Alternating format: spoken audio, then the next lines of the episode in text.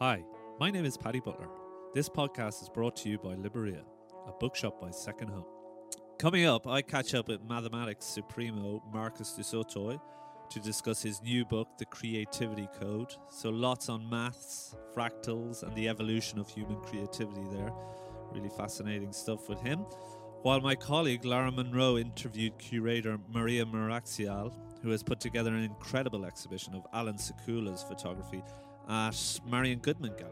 Just before we catch up with Marcus, there's a few titles that have hit the mark with us in, in terms of richness uh, in the past week or so. And given there is so much out there, be it fiction or non fiction, it was hard to, to choose from, really.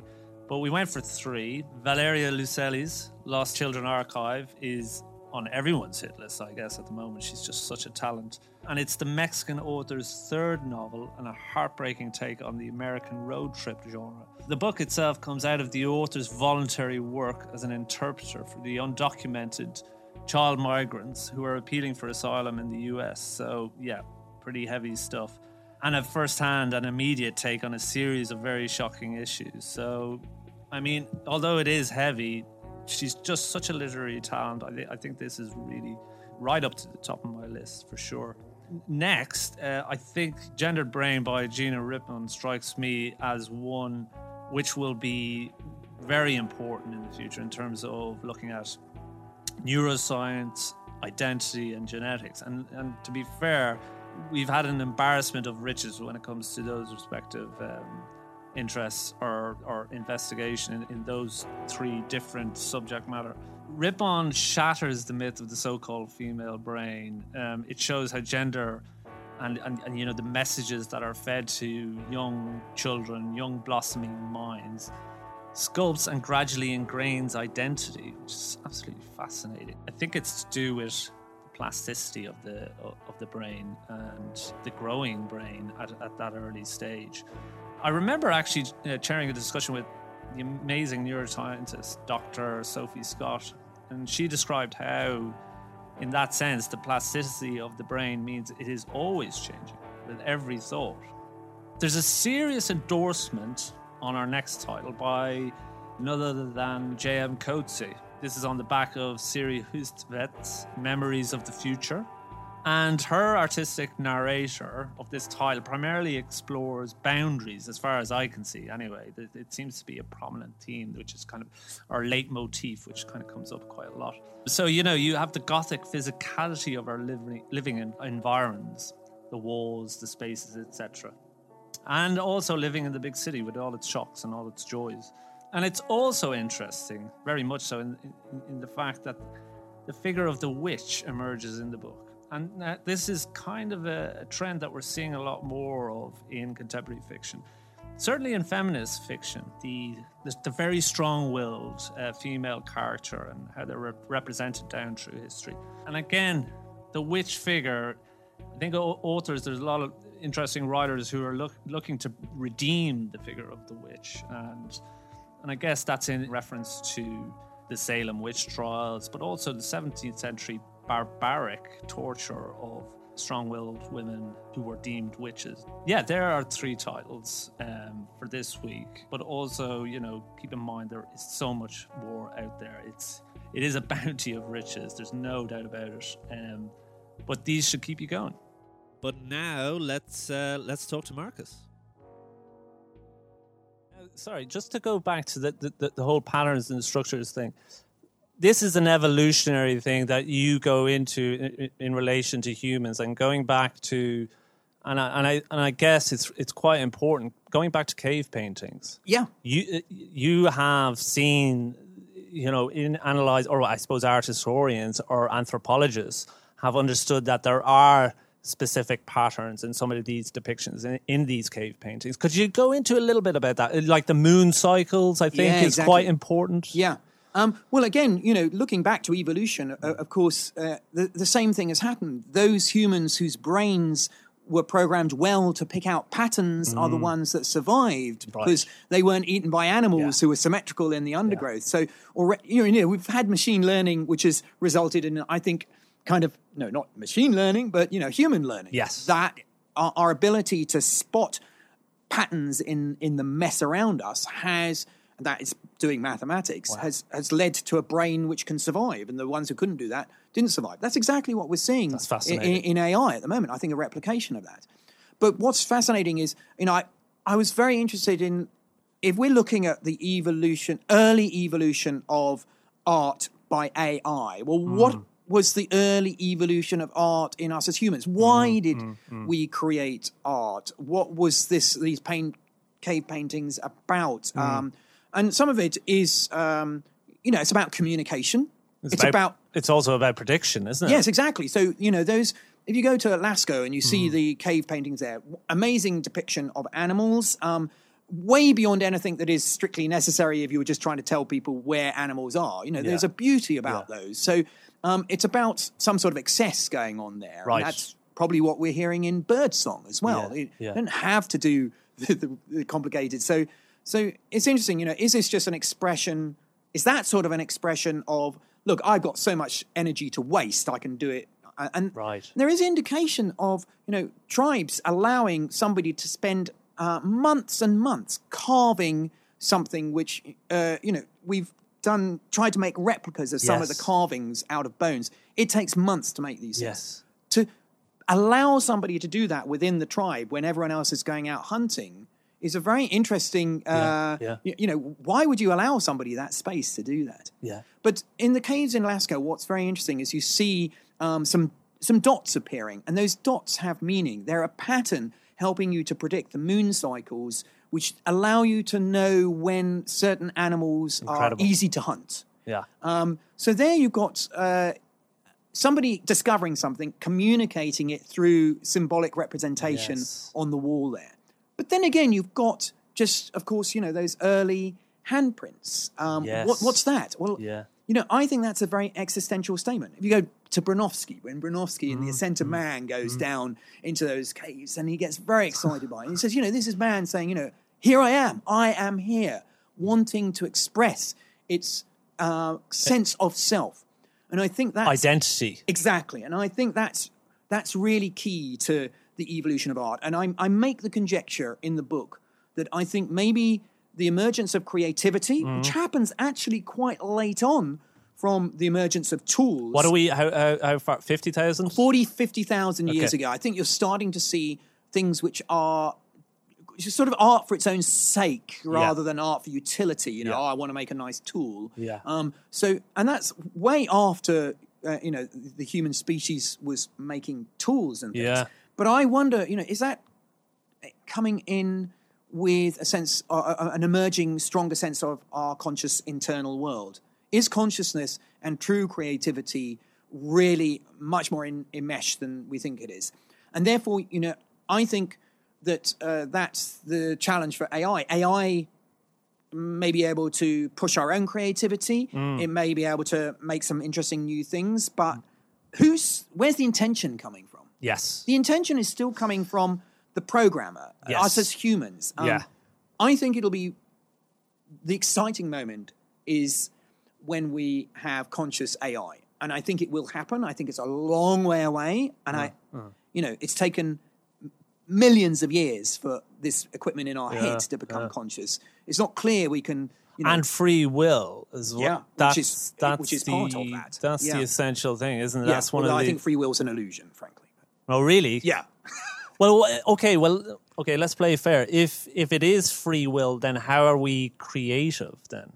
Yes, uh, I think this is. Um, uh, Or if we don't have free will? Sorry, if we don't, if if, if no, if exactly. free if will we don't have free will, um, then is isn't everything deterministic automatic, and therefore yeah. already entailed in what we've already done? Yeah. Um, and or I, genetic, I suppose genetically, yeah. and I think this is a real issue when we come to AI because Mm. um, how are you creating something unexpected? Mm. I mean, that, we should perhaps define what uh, uh, creativity is Yes. because, and I give a definition which I think is quite a useful one, which Margaret Boden Margaret Boden, gives. yeah, Um, yeah. uh, and actually, I was on a committee with her at the Royal Society Oh, looking at the impact of machine learning, and this is where I, I learned it Oh, incredible. from her. And she says creativity involves something which is new. Uh-huh, Well, computers can make new things you know, you know, very easily, but it should have value and it should surprise us.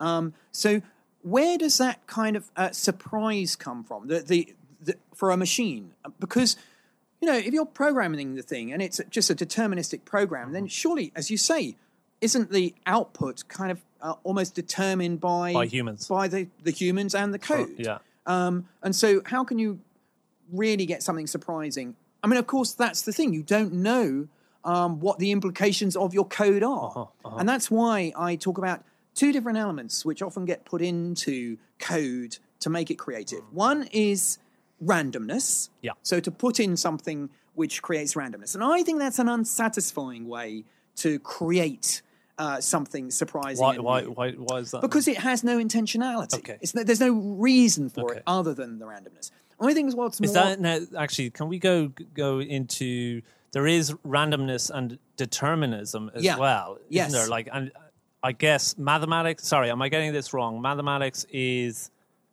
determinism. well, we like determinism because we like equations which Okay. control the.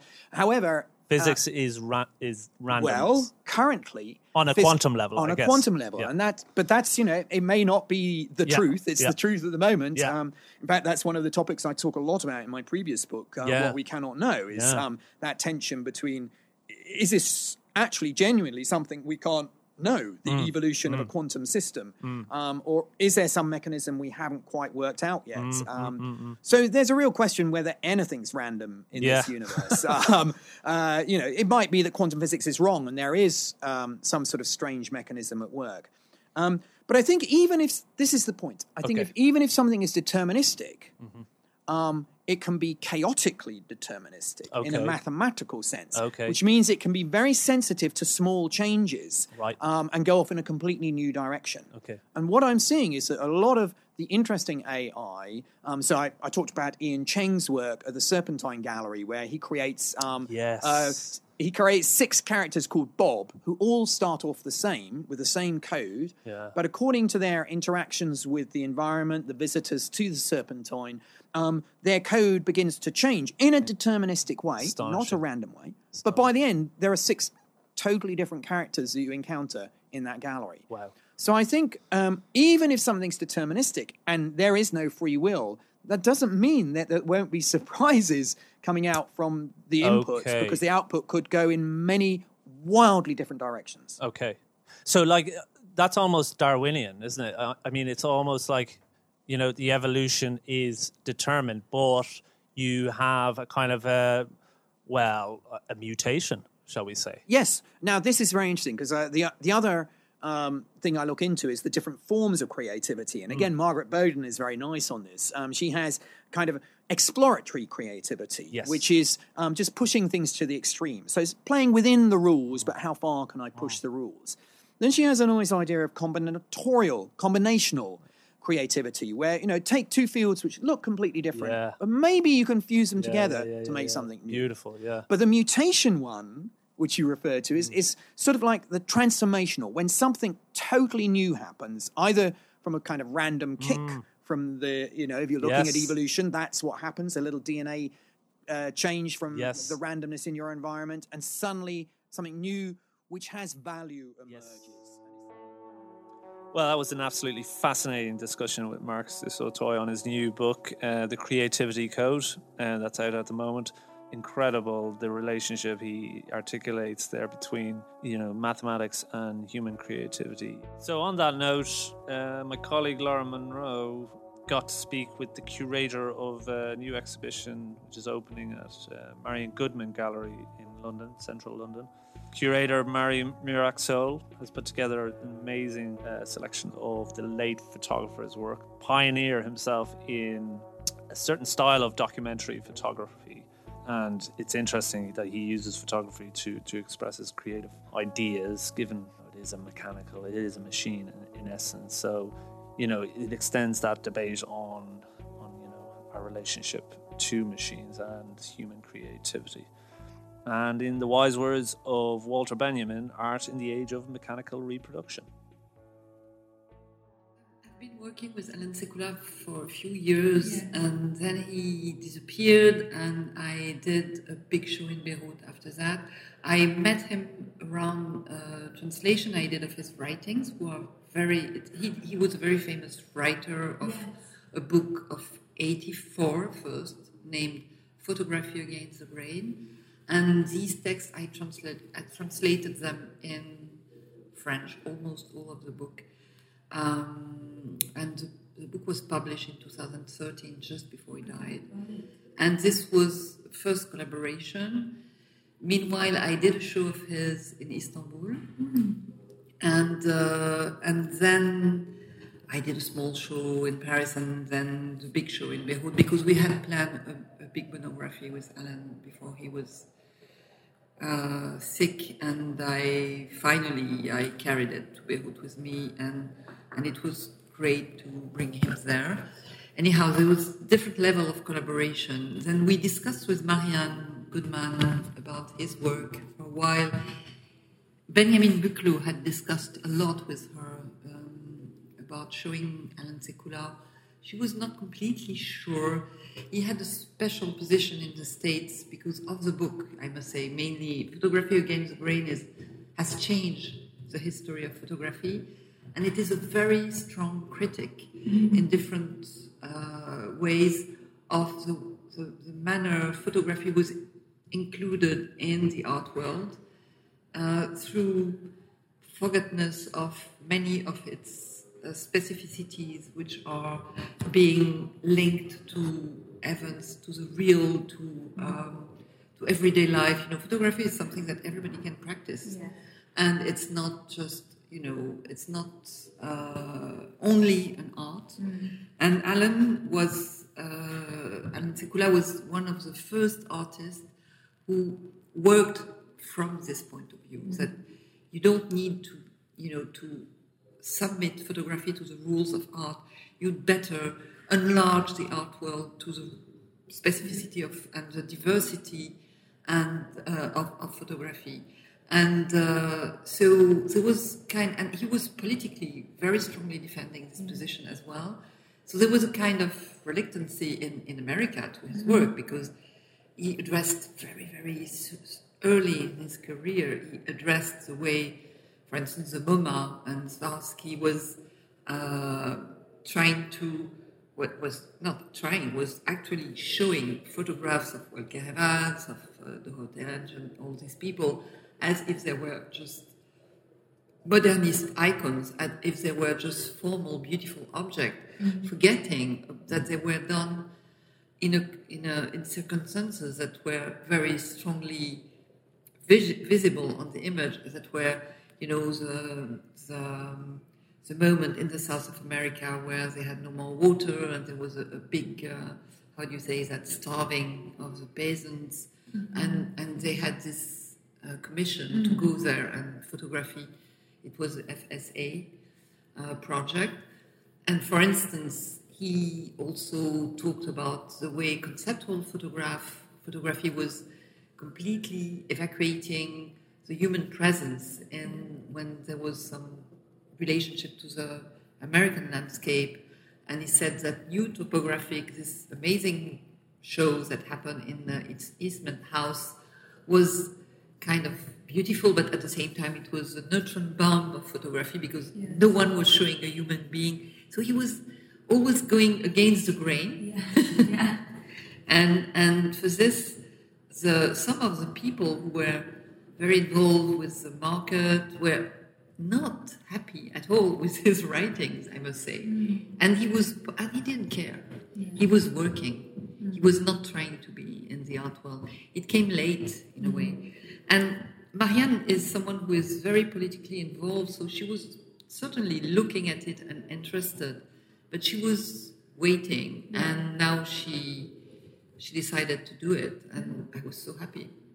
That's Yeah. brilliant. So it's, Yeah. it's kind of been slightly on the cards for a, a, a conversation that you've had, or Yeah, for a while, and I think the, the, the first person to talk with her about it was Benjamin Buchloh for a long time. Okay. Yeah, because he was very close to Alain. He was the editor of Photography Against the Grain. He was a supporter, and they had real great relationship in their work. So uh, he was close to Marian as well. So he was. He's the first reason, I must say. Yeah, I came later.